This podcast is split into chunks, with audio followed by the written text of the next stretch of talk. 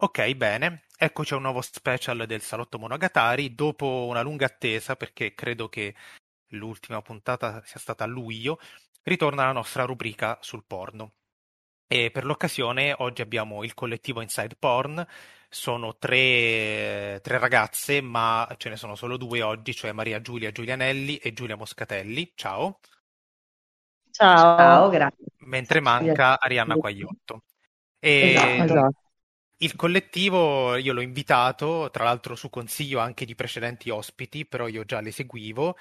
E, tra l'altro a breve ci sarà anche il Cielo Porno Film Festival, magari ne parliamo. E, il tema che mi hanno proposto riguarda eh, insomma, il rapporto tra l'educazione alla sessualità, l'educazione sessuale e la presenza della pornografia, quindi il porno come mezzo educativo o l'educazione al porno. Però prima di entrare nel vivo del tema, chi delle due vuole prendere la parola, se ci spiegate eh, chi siete, cosa fate, quali obiettivi ha il Inside Porn. Allora, parto io eh, dicendo che appunto Inside Porn è un progetto culturale che nasce ormai nel 2016 e, come in realtà progetto all'interno dell'università in un primo momento come ricerca mh, etnosemiotica. Eh, in un secondo momento l'abbiamo trasformato uscendo dall'università appunto in uh, un progetto culturale nel, che poi di fatto mh, si preoccupava di organizzare eventi culturali legati alle sessualità e alla pornografia, eh, specificatamente strutturato con eh, diciamo una metodologia che è rimasta tuttora attiva, cioè quella della visione collettiva della pornografia per poter poi in un secondo momento eh, poter affrontare determinate tematiche. E, Inside Porn diciamo che è partita, e, e già il nome un po' lo dice, diciamo, ehm, dall'interno della pornografia, nel senso che abbiamo pensato che il modo migliore per affrontare determinati argomenti, cioè ses- le sessualità, e, e, e, capire anche meglio quale che era diciamo, il mondo della pornografia, era proprio quello di inserirci all'interno di questo ambiente. Quindi in, in un primo momento c'è stata una profonda ricerca che poi in fondo continua tuttora. Eh, seguendo festival nazionali e internazionali e quindi potendoci relazionare sia con performer che con organizzatori di festival che piuttosto invece eh, proprio addetti ai lavori nel senso di performer piuttosto che registi e via dicendo. E, mm, se in un primo approccio eh, ci siamo avvicinate a quella che viene definita pornografia mainstream, quindi eh, prettamente industrializzata, quella insomma americana piuttosto che quella del nord Europa, eh, girando per festival abbiamo scoperto un altro sottrato della pornografia che ha iniziato in realtà eh, ormai un po' di anni fa a emergere e eh, in qualche modo si eh, opponeva, auto-opponeva a quella che era la pornografia alla quale siamo tutti abituati, che è quella insomma delle piattaforme, quella che prima definivo appunto industriale. Quest'altra pornografia aveva diciamo dei nuclei ehm, tematici abbastanza facili da riconoscere, nel senso che c'era grossa, eh, un grosso ehm, ragionamento su quali potevano essere le potenzialità della pornografia anche al di fuori, diciamo, della masturbazione classica, piuttosto che invece eh, banalmente il rappresentare tutto quello che fino a questo momento non era stato rappresentato dalla pornografia mainstream, quindi magari una maggiore attenzione a, um, alla sessualità femminile piuttosto che al cambiare la narrazione con cui magari determinate pratiche venivano raccontate dalla pornografia mainstream. E il nostro percorso ci ha portato a eh, renderci conto che, eh, soprattutto attraverso i festival, do, soprattutto quello di Berlino che abbiamo visto nel 2018, se non sbaglio, eh, quello che ci siamo trovati davanti era, eh, oltre che appunto l'ambito pornografia, ma proprio una vera e propria eh, collettività, cioè un gruppo, una, un ambiente molto collegato tra loro che da noi mancava completamente di fatto, nel senso che da noi non ci sono, ora sì, ma in passato non c'erano grossi festival di cinema pornografico e soprattutto non si parlava troppo in giro di queste tematiche. Quindi quello che noi abbiamo poi voluto fare è stato portare quello che avevamo visto all'estero in Italia, quindi creare situazioni eh, dove poter affrontare determinate tematiche in, eh, in, un luogo dove il giudizio è completamente assente e, uh, e, qualunque sorta di tabù in fondo per noi non esiste, quindi esiste soltanto il modo adeguato di uh, rapportarsi a determinate tematiche. E Inside Porn direi che eh, poi in un modo o nell'altro ha avuto più di un, um, diciamo, modo per esprimersi, nel senso che, come ho detto prima, eh, il nostro cavallo di battaglia è sempre stato quello della proiezione di mh, mm, cortometraggi piuttosto che lungometraggi, seguito da una discussione con ospiti e pubblico. E mh, mm, da lì siamo poi giunte come poi forse parleremo meglio più tardi, eh, ad un festival, quindi alla cura effettiva di una intera giornata dedicata alla pornografia nazionale e internazionale e ad altri eventi, diciamo, collaterali, eh, che sono appunto mh, la performance e la sonorizzazione. E questi tre, diciamo, quindi proiezione, festival, eh, performance e sonorizzazione sono, diciamo, i quattro ambiti su cui ci, si, ci stiamo applicando di più in assoluto. Facciamo divulgazione, parlando, dicendolo in maniera semplice quello che, quello che hai tirato fuori con quella potremmo chiamare la cosiddetta, diciamo, pornografia alternativa, chiamiamo così per intenderci, poi chiaramente una semplificazione, è che è, una, um, è tutto un universo che abbiamo affrontato dalla prima puntata di questa rubrica. E, ci, ci, introduce già al tema in un certo senso, perché chiaramente eh, intendere la pornografia come un mezzo anche per trasmettere qualcosa, anche per educare a qualcosa, vuol dire probabilmente cambiare un po' l'idea generale che c'è di pornografia, quindi fare il porno in modo diverso, no? Per cui questa, la questione insomma della, de, de, della pedagogia, diciamo così, collegata al porno dipende dalla definizione che si dà di pornografia. E ovviamente eh, qui c'è, c'è, tutta un'ampia letteratura, no? Se, eh, distinzione tra pornografia, erotismo oppure eh, sessualità da, da, diciamo, da documentario, tipo filmati didattici nelle scuole o cose del genere. Ecco, secondo voi questo genere di distinzioni ha senso e se, mh, eh, se ha senso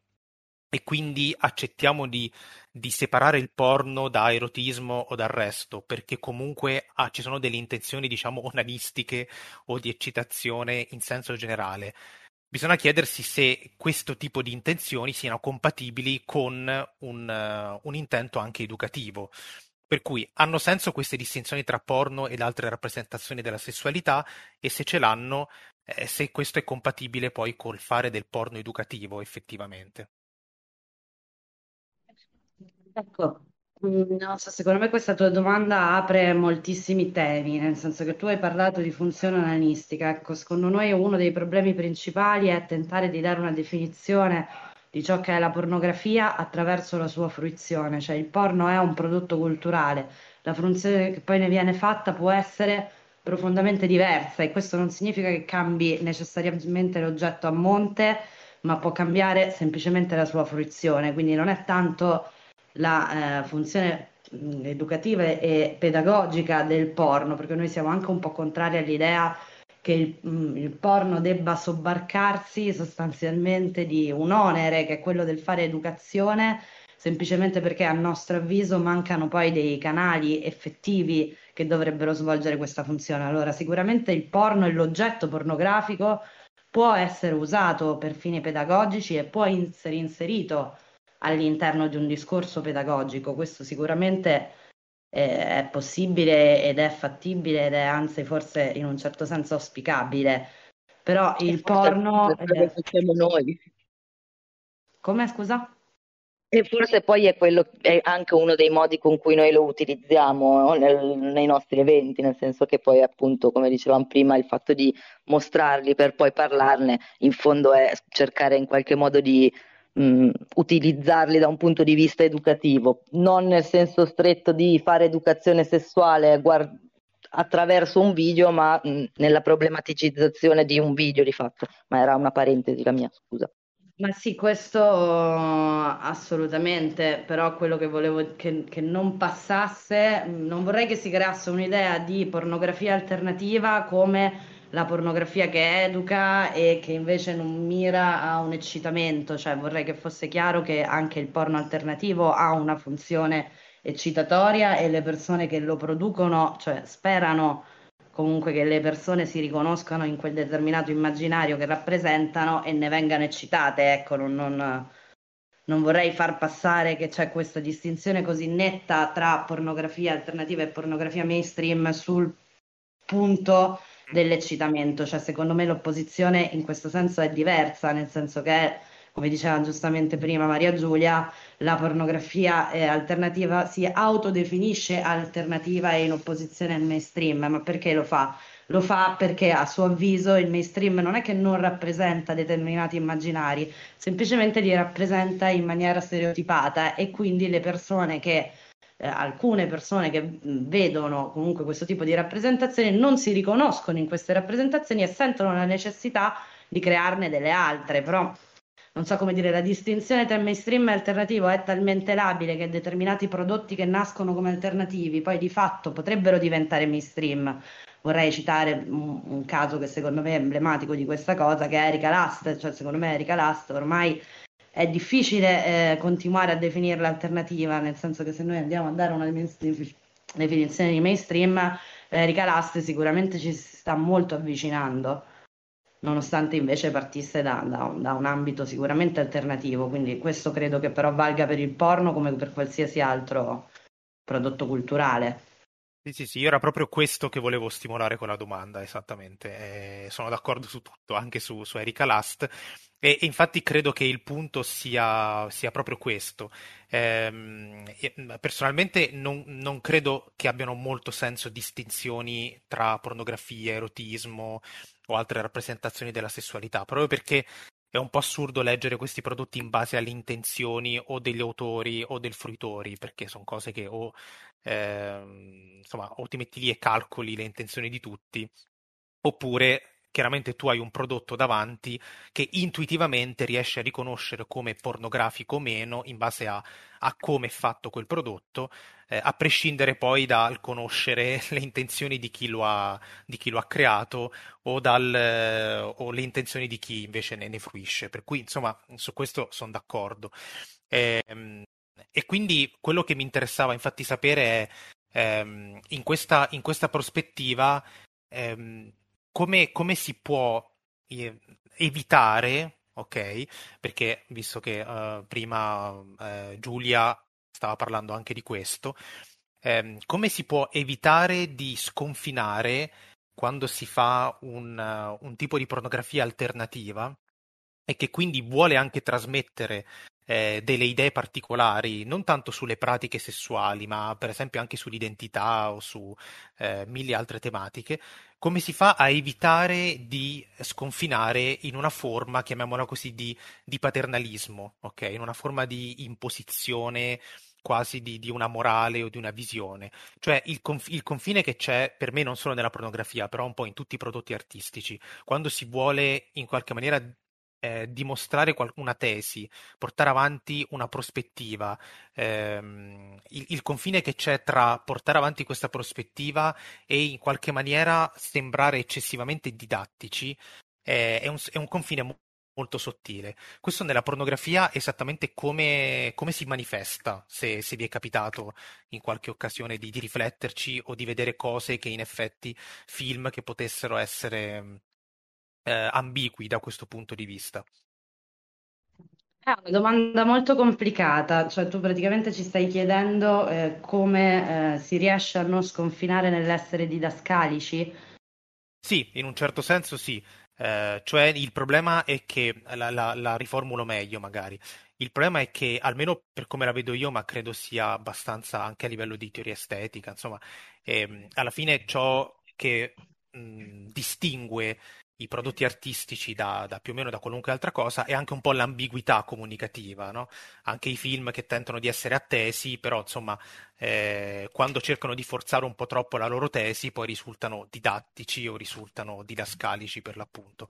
Ecco, eh, questa è, è, una cosa che nel porno ho visto raramente. Eh, però in, in, nel momento in cui si vuole fare una, un porno di tipo,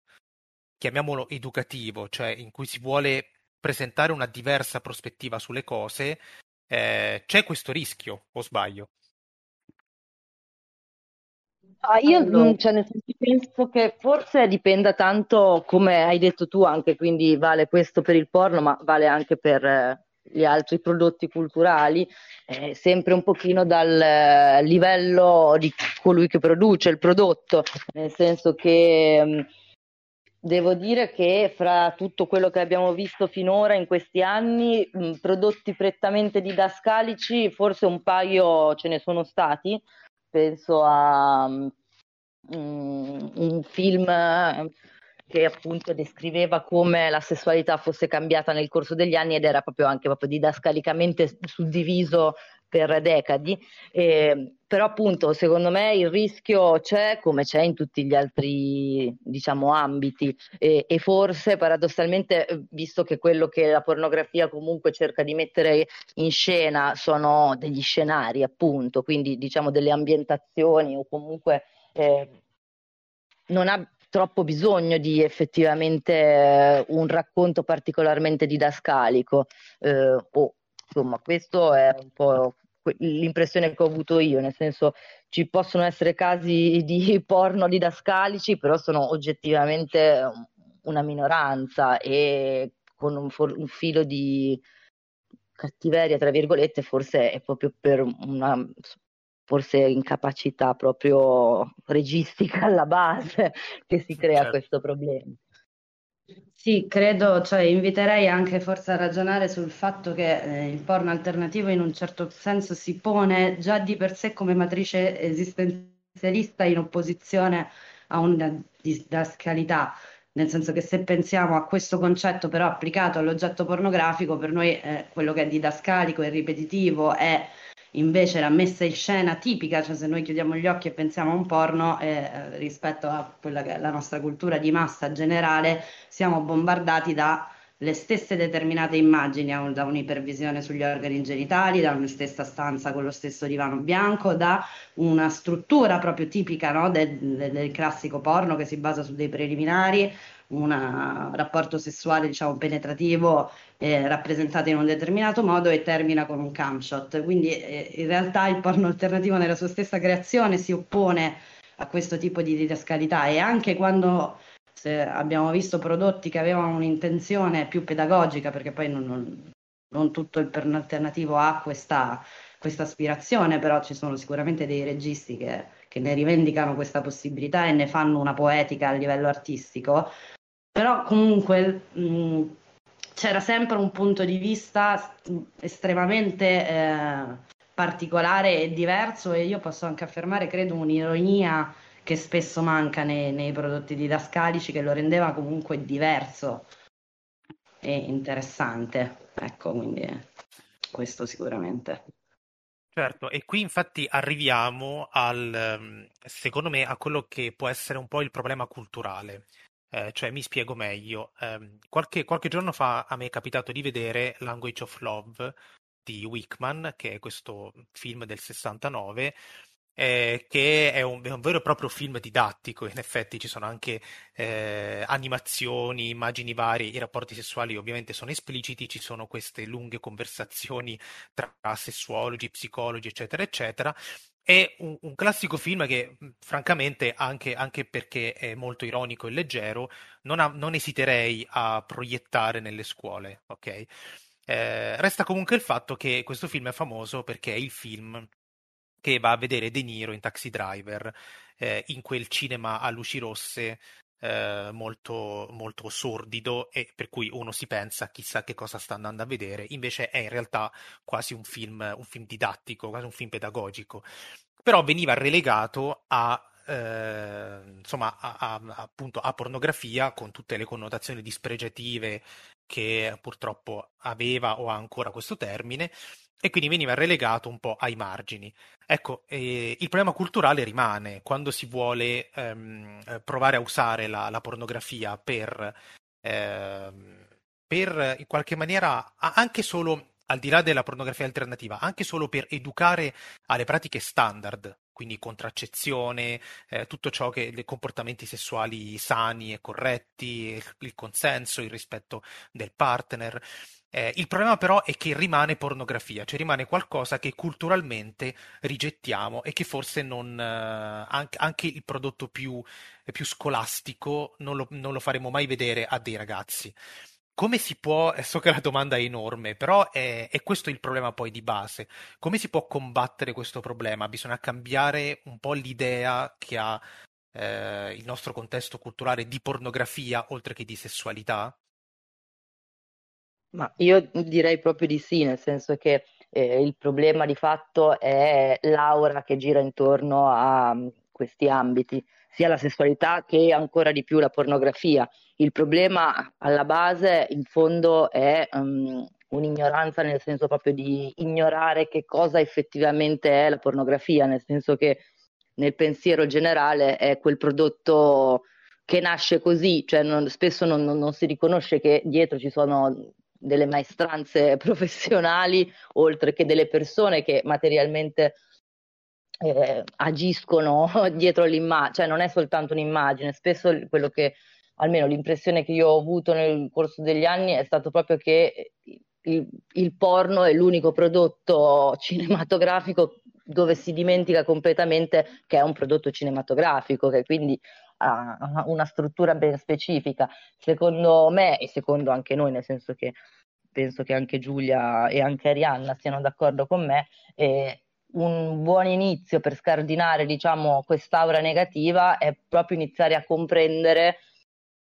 come si fa un porno, cioè quindi che cosa è realmente eh, il girare un film porno e secondo noi il, questo può portare a, non dico naturalizzare o rendere meno scabroso, però sicuramente è un passo verso il non scandalizzarsi di, davanti a un'immagine pornografica che poi in ultima analisi eh, è un'immagine a cui tutti partecipiamo almeno una volta nella nostra vita, nel senso che in fondo la, la, la pornografia è la rappresentazione di fatto di un rapporto sessuale, rapporto sessuale che come dicevo, tutti abbiamo nella vita. Di fatto quindi non c'è nulla di particolarmente strano o scabroso c'è da far passare lentamente questo concetto, quindi che la pornografia non è per forza di cose qualcosa di mm, disdicevole o di sfruttamento delle persone, nel senso che poi si cade anche spesso in, un discorso prettamente morale, quindi sono tutti schiavi di quel sistema. E capire come funziona il mondo della pornografia è un passo per poter un giorno forse poterla appunto anche proiettare all'interno di una scuola. Sicuramente il percorso è estremamente lungo, assolutamente non facile. Certo, quindi l'educazione al porno, c'è anche questo, prima eh, ancora sì, che... Sì. Certo, certo. E a livello pratico, ehm, facciamo, facciamo finta che eh, in questo paese sia facile anche solo fare educazione sessuale standard nelle scuole, ok? E, ehm, eh, secondo voi, non so se vi siete mai interrogati su questo tema, eh, qual è, qual è un po' il confine? Cioè, quali sono ehm, i, i messaggi o le pratiche di cui si può parlare e a quale età all'interno delle scuole, perché non c'è solo l'educazione ehm, eh, sessuale dal punto di vista igienico, c'è anche l'educazione a, alle, alla diversità altrui, per esempio, alle pratiche non conformi o a cose del genere. Questo è fattibile con i ragazzi o con i bambini o in generale, sempre facendo finta che ci sia un contesto che lo rende favorevole, eh? facciamo ipotesi un po' fantascientifica, mi rendo conto. Guarda, eh, ti direi che se... allora, probabilmente non siamo le persone giuste per rispondere in maniera dettagliata a questa tua domanda perché nessuno di noi si occupa eh, di educazione infantile e quindi non, non ne abbiamo le competenze. Io credo però che si possa fare un'educazione, non la chiamerei un'educazione mh, per forza alla sessualità, ma più un'educazione dal punto di vista proprio relazionale, come in parte accennavi già tu, che si possa fare a qualsiasi età. E, mh, probabilmente cambiano le modalità in cui lo fai.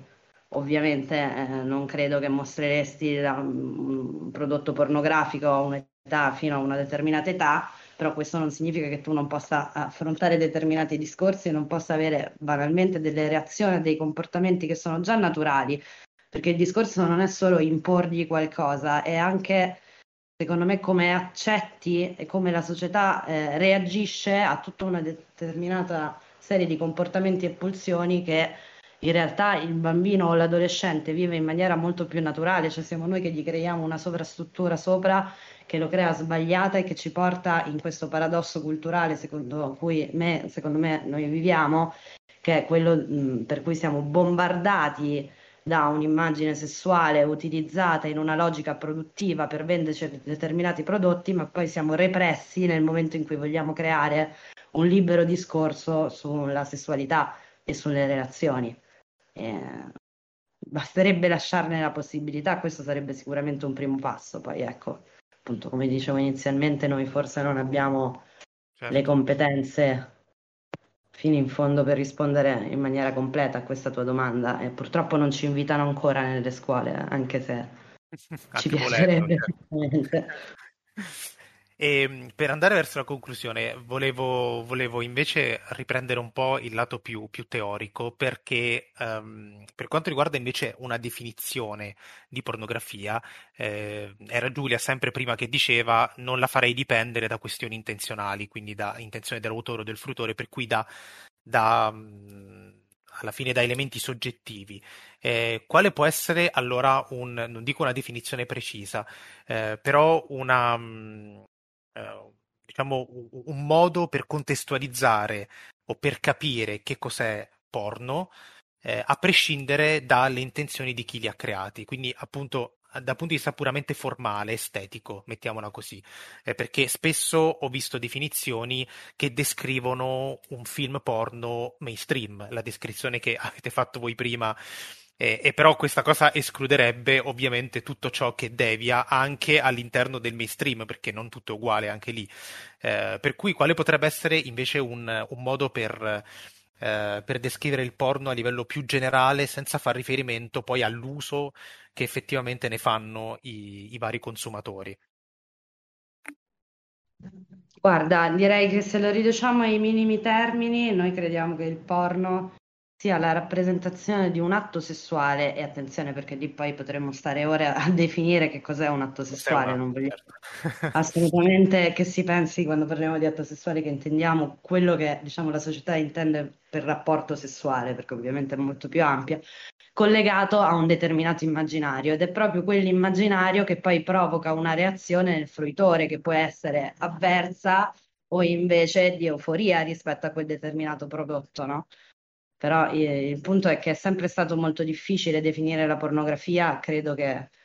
da subito si sia cercato soprattutto di definirla dal punto di vista giuridico perché eh, si sentiva la necessità di eh, applicare una censura pur non riuscendo a capire realmente l'oggetto su cui la si poteva applicare. Però sì, se eh, ci allontaniamo dalla fruizione e cerchiamo di immaginare solo l'oggetto pornografico, è sicuramente un prodotto culturale formato da questi minimi termini, quindi un atto sessuale e un immaginario a cui questo atto sessuale si collega. Certo, sì, sì, poi ci sono state infatti una, una, marea di definizioni così storicamente nel corso del tempo, tutte più o meno inadeguate perché chiaramente avevano l'intenzione più che di descrivere il prodotto, di bloccarlo oppure di esaltarlo eccessivamente, c'è anche il, eh, c'è anche il caso opposto. Questa è una cosa di cui avevamo parlato anche con il professor Pietro Adamo l'ultima volta, eh, che lui dice sempre che la, la, maggior parte sia di chi esalta sia di chi critica il porno non lo conosce e quindi non si sa bene di che cosa si stia parlando. Eh, per cui, insomma, questo è poi il problema, il problema principale. E, ehm, bene, io direi che possiamo anche chiudere qua. L'unica cosa, anzi, un'ultima cosa che volevo chiedere, anche se mi è venuta in mente adesso, anche se mi rendo conto forse è una domanda un po', un po' complessa. Mi è venuto in mente perché ho fatto l'esempio del film di Wickman, Language of Love, e in effetti a, a me che piace il, il, porno degli anni 60-70, mm, insomma, mi fioccano in mente tanti titoli simili. Eh, cioè di, di, film che rappresentavano tutte le possibili pratiche, anche con un impianto forse un po' troppo didattico, però in Language of Love vediamo anche pratiche omosessuali sia tra, tra maschi che tra femmine, eh, sempre con una leggerezza, con un'ironia che un po' si è persa, almeno e soprattutto a livello mainstream. E, ehm, e in effetti que- quell'epoca lì ha rappresentato una grande sperimentazione. Sono dei film di Damiano che sono destinati a pubblico eterosessuale, in cui però dentro ci trovi un atto omosessuale. Ecco, so che la domanda è ampia, però che cosa è successo? Perché invece adesso c'è una, una standardizzazione, c'è anche una divisione tra categorie quasi, quasi eccessiva, direi. Eh, perché si è perso quell'intento sia giocoso che didattico che c'era all'inizio? Eh, non so se avete mai, avete mai, vi siete mai interrogati su questo tema. Ma sì, ci siamo interrogati su questo tema e uh, anzi, in, in fondo eh, la risposta secondo me è legata principalmente a un discorso prettamente economico, nel senso che dagli anni 70 a oggi il, il grosso cambiamento apportato al mondo della pornografia è stato di fatto internet, quindi eh, anche le stesse produzioni sono cambiate drasticamente, nel senso che se negli anni 60-70 si poteva parlare effettivamente di mega case di produzione, con quindi mega produzioni e di conseguenza anche mh, quantitativi economici dietro piuttosto importanti. Oggi come oggi eh, tutto questo è sicuramente in declino, nel senso che ci sono ancora case di produzioni che possono, diciamo, produrre con quantità di soldi abbastanza elevate, ma sono veramente una minoranza, nel senso che la, l'offerta adesso, anche con l'amatoriale che è entrato, eh, era veramente difficile, quindi eh, diciamo che tutto quello che è stato negli ultimi anni legato diciamo, al capitalismo non ha ignorato neanche il mondo della pornografia di fatto, di conseguenza eh, oggi come oggi bisogna produrre il maggior numero, eh, parlando di appunto industrie, non alternativo, però il maggior numero di prodotti che possa accontentare il maggior numero di utenti e di conseguenza c'è meno ricerca probabilmente dal punto di vista della varietà, perché non è più essenziale di fatto. E anche la richiesta media non, eh, di fatto è molto, molto semplice, non è particolarmente, non, diciamo, non, non, ci sono grossi estimatori o ricercatori di una pornografia raffinata o eh, diciamo eh, che possa giocare appunto sull'ironia piuttosto che su un discorso educativo. E bisogna produrre il maggior numero di porno per il maggior numero di persone e questo ovviamente appiattisce un po' il tutto. Certo, io, io direi non solo una mancata ricerca di pornografia raffinata, io direi anche una mancata ricerca di pornografia scandalosa, nel senso che poi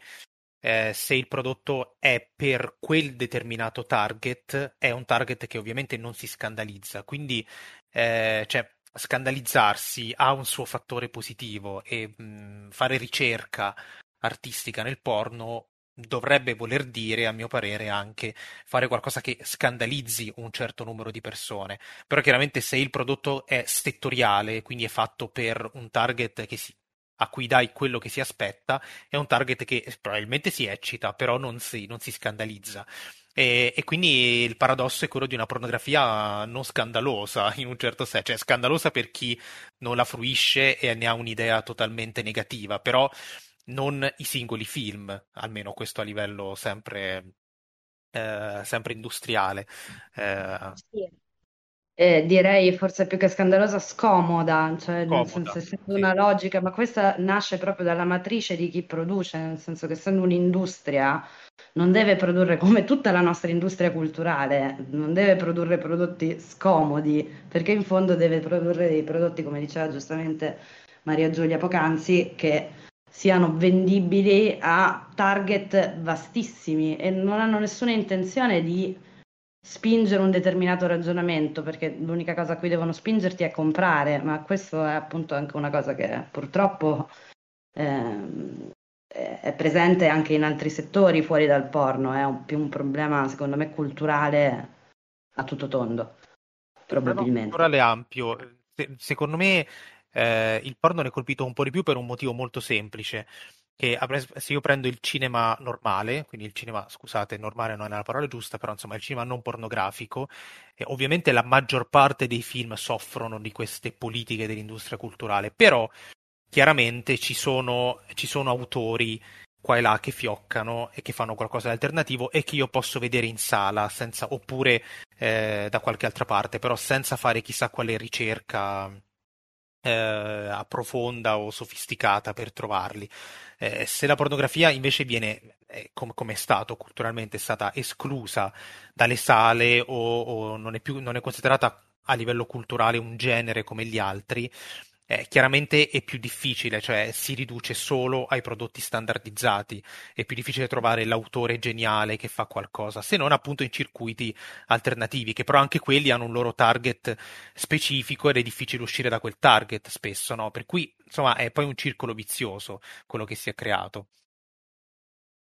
Sì, assolutamente. Considera che eh, non solo questo, ma la pornografia è esclusa totalmente da tutto quello che è il finanziamento pubblico esatto, e certo. queste perle di cui tu stavi parlando, che sono presenti nel panorama cinematografico, comunque se parliamo di lungometraggi stiamo parlando di film che costano milioni di euro, quindi è proprio un, un, un'altra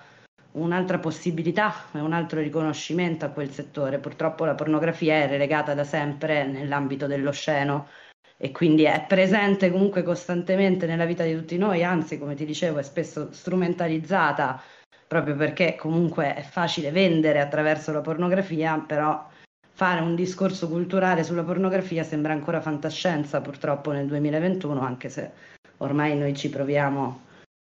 da moltissimi anni e ogni tanto qualche soddisfazione ovviamente si riesce ad avere. Certo. Allora, in chiusura, ehm, proprio su questo tema, il cielo porno. Perché? Perché eh, esistono dei festival di eh, cinema pornografico in Italia, c'è la Care Porn. Eh. La particolarità però del cielo porno è che è inserito dentro il cielo corto, cioè dentro un festival che invece non è ehm, esclusivamente dedicato al cinema porno. Quindi in un certo senso rientra in questo discorso, cioè inserire nel sistema il, eh, il porno come genere, quindi insieme a tutte le altre cose. Eh, innanzitutto, mh, come nasce quest'idea, come funzionerà quest'anno, cosa c'è di interessante quest'anno, per cui dite tutto quello che volete sul, sull'evento.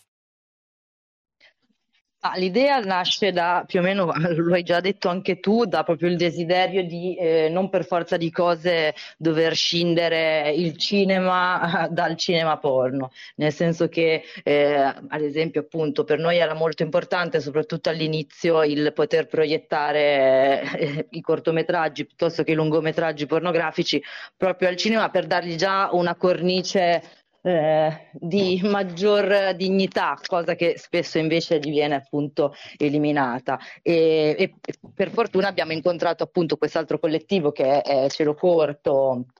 o Chinodromo che racchiude Cielo Corto, eh, che avevano quantomeno la sensibilità per eh, essere d'accordo con noi e quindi il eh, non suddividere le due tematiche, cinema classico diciamo e cinema pornografico. E, mm, da qui nasce appunto prima un insieme di serate e poi il festival vero e proprio. Il festival vero e proprio di fatto è mm, una selezione di dieci cortometraggi nazionali e internazionali, eh, con ogni anno diciamo una, un focus particolare su alcune tematiche. Negli anni precedenti abbiamo fatto maggiore attenzione a film pornografici che trattavano il concetto di relazione mh, su, in varie sfumature. E quest'anno, ad esempio, invece la tematica è proprio quella di cui abbiamo parlato poi forse anche oggi durante questa chiacchierata, che è quella appunto del, del gioco, del, dell'ironia, di quindi una sessualità eh, ancora forse più sovrastrutturata di una sessualità classica, ma eh, fortemente eh, quindi consensuale e mh, mm, cercare quindi un rapporto con l'altra persona che esuli anche proprio da, dal sesso in quanto tale. E, mh,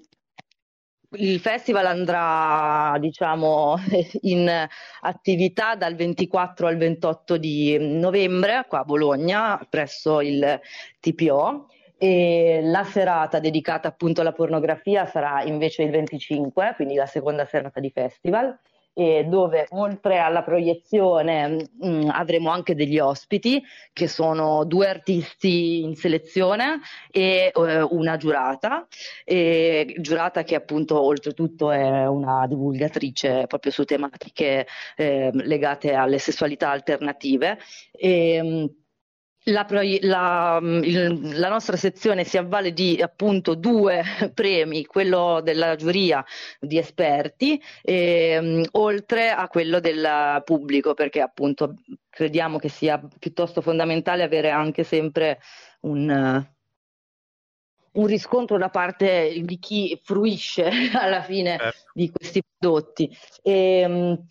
in eh, anticipo, prima del festival, abbiamo organizzato anche una piccola preview ehm, dove faremo vedere invece un documentario di un collettivo qua di Bologna che si chiama Insight ed è un documentario eh, sul sex worker, eh, dove appunto ci sono, non mi ricordo se 4 o 5 mh, mm, appunto sex worker che eh,